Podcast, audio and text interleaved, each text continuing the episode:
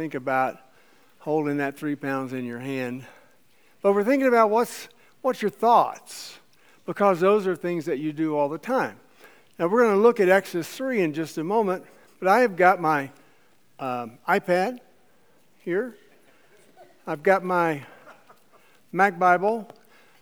I bring my study Bible, one of many, every time I speak, and you're like, oh no, here he goes again.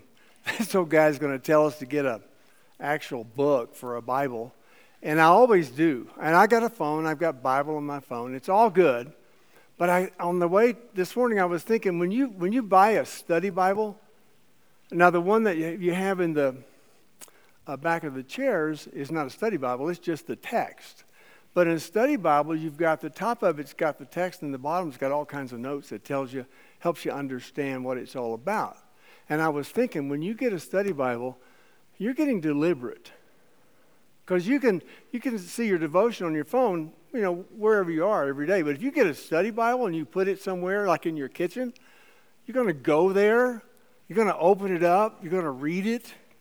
So I really encourage you, unashamedly, go online, get a study Bible, and it will help you deepen your spiritual life. What's in your hand? We're going to look at Exodus 3. You're familiar with the story that uh, Moses had been a uh, baby boy adopted by the uh, princes of Egypt. He'd been raised in the palace. And when he got to be about 40 years old, he was out among the Israelites who were slaves and saw a uh, uh, Egyptian taskmaster beating one. And, and so he uh, killed that Egyptian and tried to bury him. And, but he was found out and he had to to uh, get out of Dodge, out of Egypt. And so he fled to the back of this mountain, uh, met his wife, had some kids, became a shepherd. And that's what he's doing. It's 40 years later. So he's like 80 years old now. And Moses is uh, shepherding sheep, got his staff, and he sees a bush that's on fire. And it's not burning up. Now, he hadn't, he hadn't seen something like this before. So he stops and he uh, regards it. And when he does, in uh, Exodus 3, verse um, 4, uh, God calls to him, Moses, uh, come over here. And then verse, verse 6, God said to him, I am the God of your father, the God of Abraham, the God of Isaac, and the God of Jacob. So, in other words, God identifies himself to Moses as being the one who called Abraham, Isaac, Jacob. And probably in the Israelite community there, even though they were slaves, the stories about their heritage, about Abraham, Isaac, Jacob, about someday there would be someone come and God would take them out of slavery and into a promised land. So Moses knew these things, but he is a fugitive on the backside of the mountain. And here, uh, away, away from his, where his homeland was, God interrupts his day and tells him who he is.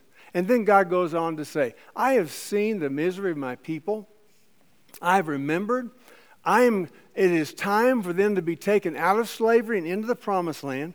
And then verse 10, God says to Moses, So now, go. I'm sending you to Pharaoh to bring my people, the Israelites, out of Egypt. Now, in the next verse where Moses answers, I want you to tell me what is in Moses' head. We know what's in his hand, but, but from his answer, you tell me what's his thoughts, what's in his head. Verse 11. But Moses said to God, Who am I that I should go to Pharaoh and bring the Israelites out of Egypt? What's, it, what's in his head? What's his state of mind? Fear, but even more primal than that. He's got an identity crisis. Who am I? I'm no. Oh, Lord God, I, I tried this before and it didn't work. I mean, in case you don't remember, that's why I'm here by a burning bush and not in the palace. You're sending me back? Don't you realize there's a price on my head? Who am I? I've failed. He has an identity crisis. He has his self esteem is shot. Who am I? Who am I? Now, in, in a way that is rational because if God approaches any of us with a, a vision of a mission he wants us to do, if it's God sized, it's, it's beyond what I can do. And, and I can legitimately say, well, who am I to do that task? I mean, that's, that's okay, but Moses is way beyond that. Who am I to do this? And then the next thing that God says to him in verse uh, 12 I will be with you. Does that answer his question?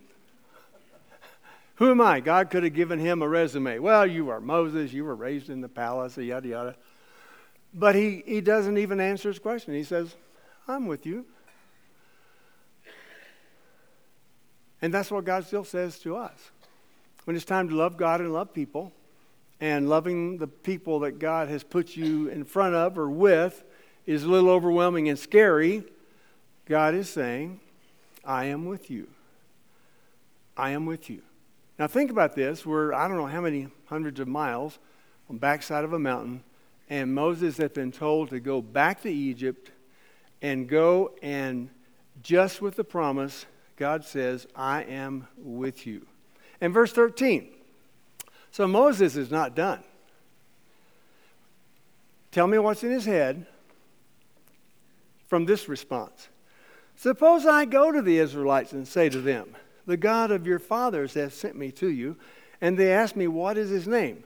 Then what shall I tell them? What's in his head here? What's that? Who are you? But what authority do I have? If I go and just tell them uh, this burning bush sent me, hey guys, burning bush sent me back to take you out. It's like, oh yeah, come on, Moses. So, so who shall I say sent me? What is your name? Now, why does he ask, What is your name? What was the name Abraham knew God as? What? No. What? You're an Old Testament scholar. That's right, Charlie. Either Adonai or El Shaddai or something like that. God had not revealed his covenant name even to Abraham, Isaac, or Jacob. And so uh, this is just crazy what, what God says next. Uh, he said, Who shall I say sent me? God said to Moses, I am who I am. This is what you are to say I am has sent you, has sent me to you. Say to the Israelites, The Lord, the God, the Adonai of your fathers, the God of Abraham, Isaac, Jacob, has sent me to you. This is my name forever. This is my new covenant name. And what is that covenant name? I am that I am. What is it that we know that kind of as now? Yahweh or Jehovah. Now it's really interesting. I am that I am. If you're a Hebrew person and you say Yahweh, you're actually saying, I am that I am. It's kind of like if, if uh, Moses had been Hispanic and, and God would have said, uh, Estoy bien todo el tiempo. That's, that's your name? What does that mean? Estoy bien. What is that?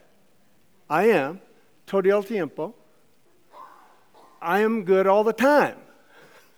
Your name is Estoy bien todo el tiempo. I mean, that's, that's essentially what Moses heard. Jehovah, Yahweh, I am that I am. And God said, This is the name you'll know me. This is my covenant name. All, the, all before had been titles, and this is his name. And God said, I'll be known by that. Use that name. Ironically, the Jewish people um, got religious on this and refused to pronounce or write God's name. In Hebrew, there were just the consonants, and you had to have the oral teaching to know what the vowels were. And so they stopped using the vowels, and so no one knew how to pronounce.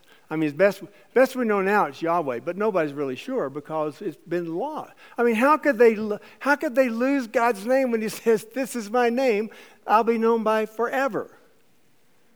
Ah, that's just a sidetrack. Isn't that interesting? Estoy bien todo el tiempo. That's my name.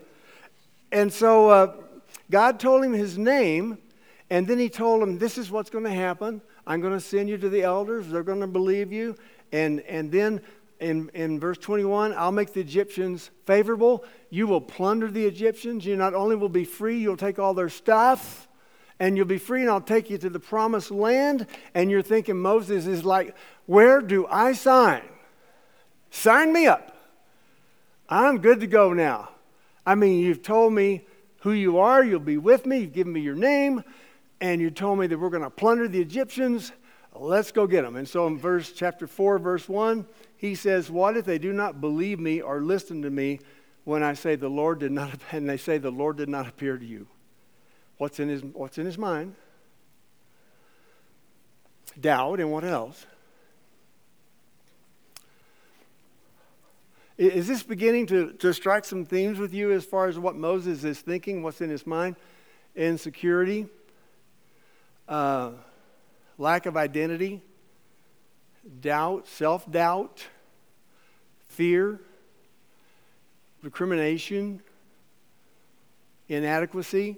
Is this beginning to strike some themes that we all have in our minds? Uh, not just when we're talking to God, but just kind of any time. And that's when God says, What's in your hand? And so Moses, all right, three pounds here, my brain. And um, obviously, it's not working really well because I've refused you three times. I've questioned you, and uh, I don't, I don't want to go. Um, what if I go?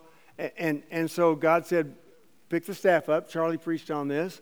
Throw it down. It's a snake. Pick it up. And, um, and that's a pretty good trick.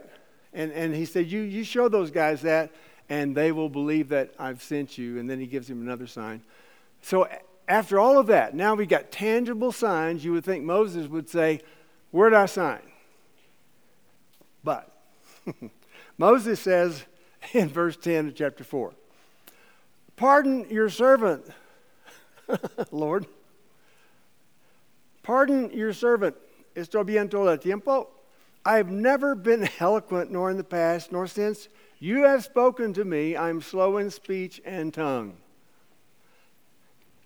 What's his mind thinking? I'm inadequate. I'm not up to the task. I can't do it. I mean, he's saying here, I, just, I can't speak it. He, he's speaking to say, I can't speak.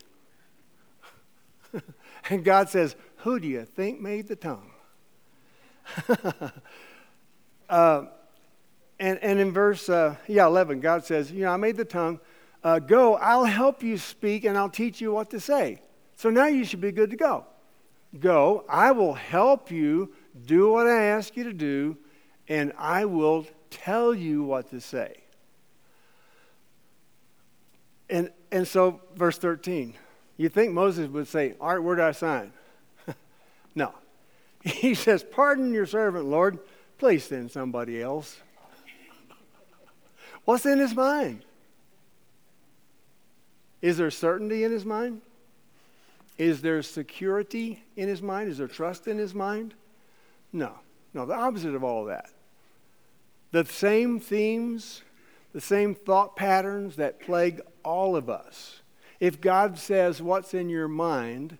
as you are before Him in worship today, and He were to give you a mission, you probably would have those questions. Who am I? Are you sure?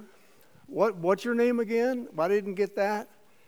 Uh, maybe I'll send somebody else. And the next verse says God's anger burned against him. I mean, he pissed God off. four, four uh, objections. And, and, and God, it says God's anger burned against him. And he finally said, uh, Okay, your brother's on the way. I'll tell you what to tell your brother, and your brother will talk to Pharaoh. We'll do it that way. Moses reluctantly agrees. You know the rest of the story. They go, and there's 10 plagues, and they get them out. But the point is, what's in your mind? What's on your mind? What's your mental state? Is it insecurity? Is it doubt and distrust of God? uncertainty, fear, inadequacy. What, what is your brain anyway? Well, I told you it's three pounds of, of, of, of material. But in that, and this is really cool because neuroscience has discovered through brain scans and, and chemical analysis and all that kind of stuff that there are 100 billion cells in your brain. That, that's more than stars. And, and, and every cell has, every, every cell is a neuron. Every cell has an axon, which is a sending unit, and it has a dendrite, which is a receiving unit. Every cell, 100 billion. There are trillions of connections possible in your brain, physically. And it's going all the time. Did you know you have 60 to 70,000 thoughts a day? I mean, it's probably hard to concentrate no matter who's saying what because your, your brain is constantly working, constantly sending you a, uh, a commentary. You've got a play by play and a color commentary guy in your brain. All the time going on, talking to you, talking to yourself. That's your brain. In fact, Proverbs 23 7 says that um, as a person thinks in his mind, so is he. You're not who you think you are, you are what you think. did you write that down? You're not who you think you are. If I ask you who you think you are, you would say, Well, I'm a good person. And then you would follow up by saying, Well, I'm not perfect. I mean, your conscious thoughts about yourself would be one thing, right? But your subconscious thoughts, your identity, your core would be something different. You're not who you think you are. Well, I think I'm this. You are a sum total of what you think. What are your thoughts? At the end of the day, you were able to have a computer printout and you saw a printout of your thoughts verbatim and the pictures that you pictured in your mind, that's who you are. Are you fearful? Are you courageous? Are you focused on taking care of yourself primarily? Loving God, loving people? What, what are your thoughts? Because that's who you are. It can't be any other way. That's what the Bible says. And, and neuroscience, neuroscience is confirming what was written 3,000, 2,000 years ago in the Bible about our brain and about mental health. Now, like I said a moment ago, you, you think 60, 70,000 thoughts a day. Many studies have been done. Uh, one, one where uh, cell phones were given to a whole bunch of people, and uh, they were instructed that when they, it beeped, they were to say verbatim into the phone exactly what they were thinking. Don't change it verbatim. They discovered that the vast majority of people's thoughts were negative. What are negative thoughts? I'm no good. I'm such a klutz. You're a loser. Negative thoughts. What are negative thoughts? Um, what's going to happen to me? Oh, I can't take care of that. We're, they don't like me. What do they think of me? Negative thoughts. I don't have what it takes. That's what Moses thinks. I don't have what it takes. Negative thoughts predominating, and I can prove it to you. Um, if I say um, the Broncos are probably going to lose tonight to the Chiefs, you would say, yeah, probably. But if I were to say the Broncos are going to win tonight over the Chiefs, you would say, don't, don't jinx it. Are they playing the Rams? Oh. Oh, they've already been beaten by the Chiefs, right? Sorry about that. Don't jinx it. Are you kidding me? When you say something positive about something that you're doing or that's going on, the other person says, Oh, don't say that. Are you kidding me? Don't, don't positively assert success. But it's okay to talk down and talk trash. There's something wrong with that because of those negative thoughts that have an effect on our life worry, anxiety, and, and the Bible talks about these uh, worry and anxiety in 2 Corinthians 10, we'll get to later, it calls them calls it strongholds. Now, let, let me tell you what a stronghold is. It is a neural network of dendrites. Write this down or, or make a note in your Caroline Leaf, L E A F, Caroline Leaf. And she wrote a book, and she got a lot of books out, like Who Switched Off My, My Brain is one of her books, Controlling Toxic Thoughts and Emotions. She is a neuroscientist from South Africa who now lives in America, Christian lady, and you can, you can see her on TED Talks, you can, you can go on YouTube. Um, but I'd encourage you to get the book. Get the book, Who Switched Off My Brain, because it will go into detail about things here that, I mean, I'm not a, a brain surgeon, so I can't give you all that kind of detail, but she knows all about that. Now, neuroscience has proven to us that we have strongholds. They actually have been able to determine how memories are formed. Remember, I told you a moment ago the neuron's got a, a sender and a receiver. So the sender doesn't have any accumulation of stuff that goes out, but the dendrite accumulates what comes in. So if you have thoughts, if, if you're a little kid and uh, a, a, big dog barks at you and bites at you, you begin to have a uh, dendrite built of fear of dogs. And, and see, there's an emotion coded with the memories. And, and then you see another dog when you're a year older and it looks scary, and so you add to that dendrite. And Caroline Leaf calls these are like trees. These are like negative fear trees. And the way these things work is that they're in your subconscious. When you see a dog or you're reminded of it, then it accesses this tree, this dendrite tree, and it's got strong emotions with it. And so you get scared and breathe heavy even though you're looking at Chihuahua. you understand what I'm saying? Does that make sense? You actually physically, chemically, electrically build a stronghold. Could be a fear, but there's also a stronghold of love for your mate, stronghold of uh, love for the outdoors. You, you choose, you can control your thoughts. It's really up to you what you think. And you can build a stronghold of fear or of faith. It's up to you. But if most of our thoughts, if 60, 70% of our thoughts are negative, then guess what that stronghold is likely to be? Fear of the fear of other people, desire for other people's approval, which leads me to be afraid you won't like me The Bible says, Jesus says, follow my commands. Follow the commands of Jesus. Anybody against that? What's the main command of Jesus? You ready? The most common command of Jesus? Don't be afraid. you got it? Uh, is that simple? Don't be afraid. Yeah, but I've got a test tomorrow. I've got a, uh, a, a, scan coming up on Wednesday. Yeah, but I'm supposed to present in my office. Yeah, but, yeah, but, don't be afraid. So, what do you do when you have something out there that you can't figure how you can handle on your own, and there's a gap, and the gap is failure? I can do this much about that thing I'm facing, financially, medically, whatever, but I don't have enough to, to actually come up to and take care of the issue.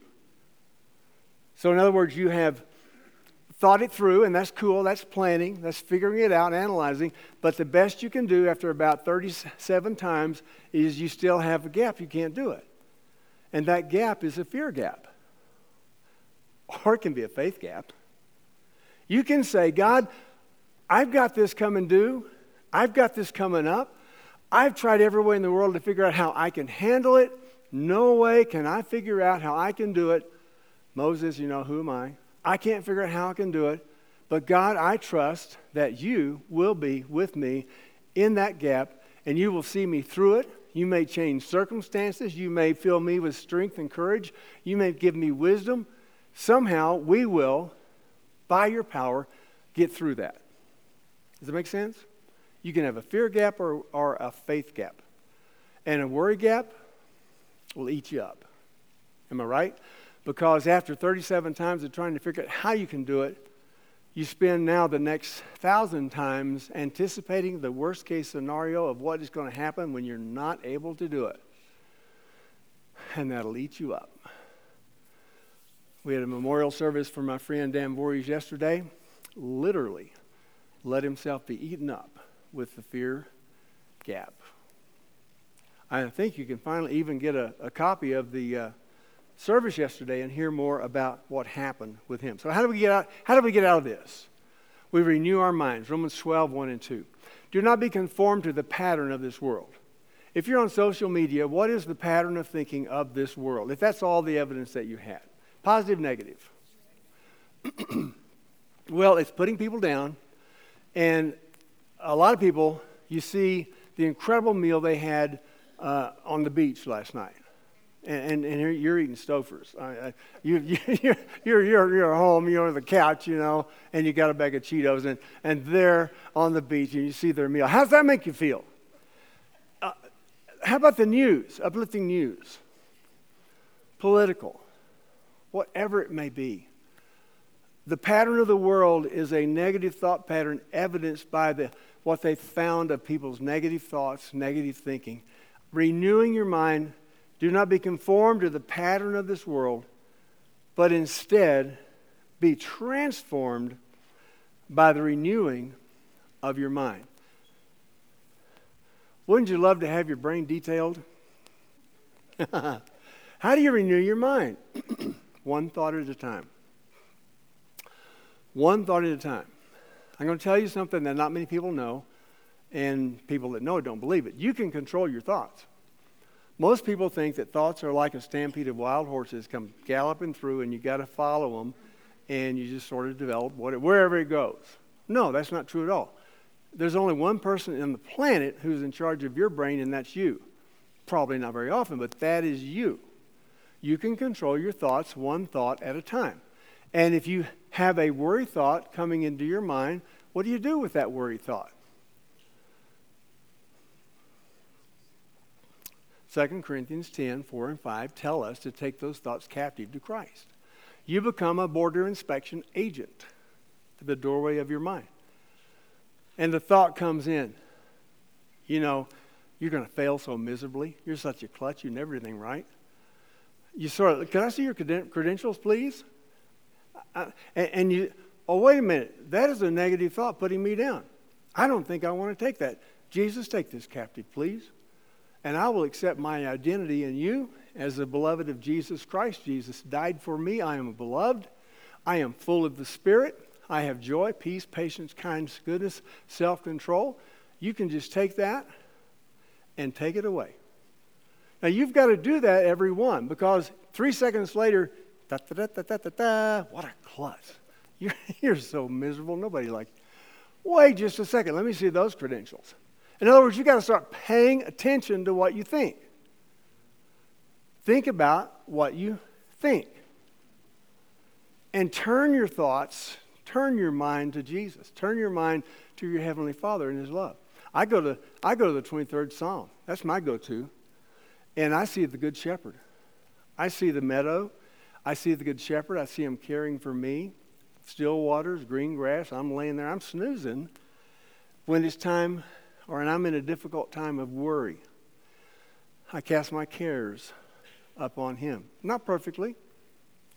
Uh, I don't think anybody does it perfectly, but sometimes they get through. You have to grab them inside and say, "Get out of there." I'm not letting you. I'm not letting you come in there and party. You'll bring your friends. Get out of there. You take them out. You reject them. You inspect and reject and redirect. I've given you Dr. Caroline Leaf's name. Um, two books by Greg Boyd that spoke here at our church when this book came out, Seeing is Believing, will help you learn biblical meditation to dwell in the presence of God and experience His love. Escaping the Matrix. Did you see the movie a long time ago? It's kind of old. You can get it on Netflix or wherever. Um, Escaping the Matrix exposes the pattern of the world and how to get out of it. I don't want you leaving here just saying, you know, that was such a good sermon, Pastor Doug.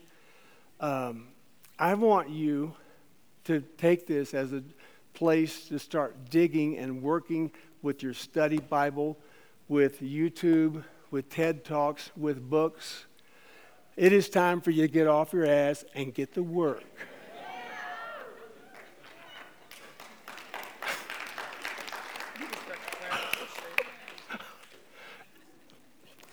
I would say that around the campfire. I'm not going to say that in church.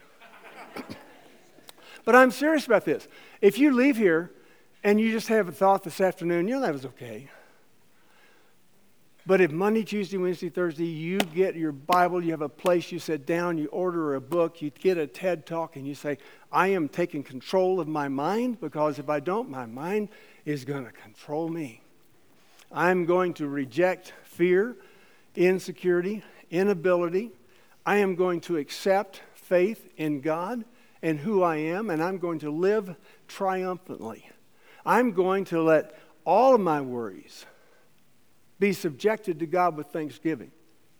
And the peace of God that surpasses all, all understanding will guard my mind in Christ Jesus. Don't stop till you get there. Keep fighting. Keep turning those worries to God until God's peace guards your mind. Fortunately, we have evidence of His care and love for us, His desire to transform us, because this bread represents His body that was broken for us, and the cup represents His blood that was shed for us. So when you're in the battle, you can know He has already leveraged His life for you and the Holy Spirit brings to you all the benefits that He died for and rose again for. Let's pray. Lord God, we, we don't want to be lazy Christians. We want to learn and discern. Re, help us renew our minds. Help us follow Jesus' command don't be afraid. Help us to break through and see what you want us to do. And know if you have called us, you have empowered us. If you've chosen us, you have given us what we need, and you will be with us. Father, I pray that each person here today will not settle for just letting the world dictate their thoughts, but they will begin to take control. Let your spirit move their thoughts in Jesus' name. Amen.